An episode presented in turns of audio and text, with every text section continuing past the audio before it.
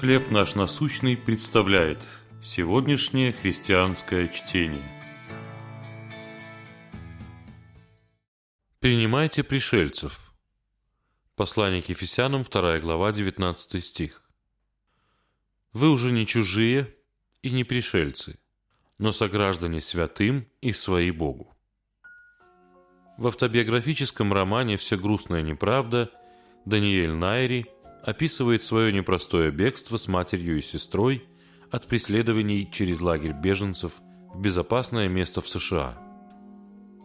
Какие-то пожилые супруги согласились оплатить им расходы, хотя совершенно их не знали. Спустя годы Даниэль все еще не может прийти в себя. Он пишет, «Вы можете в это поверить?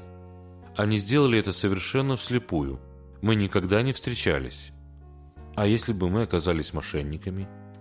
Это было настолько смело, великодушно и безрассудно, что, мне кажется, таких людей не бывает. И все же Бог желает, чтобы мы проявили именно такую заботу.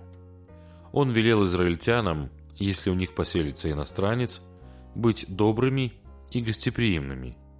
Люби его как себя, ибо и вы были пришельцами в земле египетской. А Павел напоминает уверовавшим язычникам, в их число входим и мы с вами, что они когда-то были без Христа, чужды заветов обетования, не имели надежды и были безбожниками в мире. Поэтому Господь предписывает всем нам быть гостеприимными. Теперь у Даниэля своя семья. Но он до сих пор благодарит Джима и Джин Доусон, которые были настолько христианами – что позволили семье беженцев жить в своем доме, пока они не подыщут себе жилье. Бог любит пришельцев и призывает нас помогать им.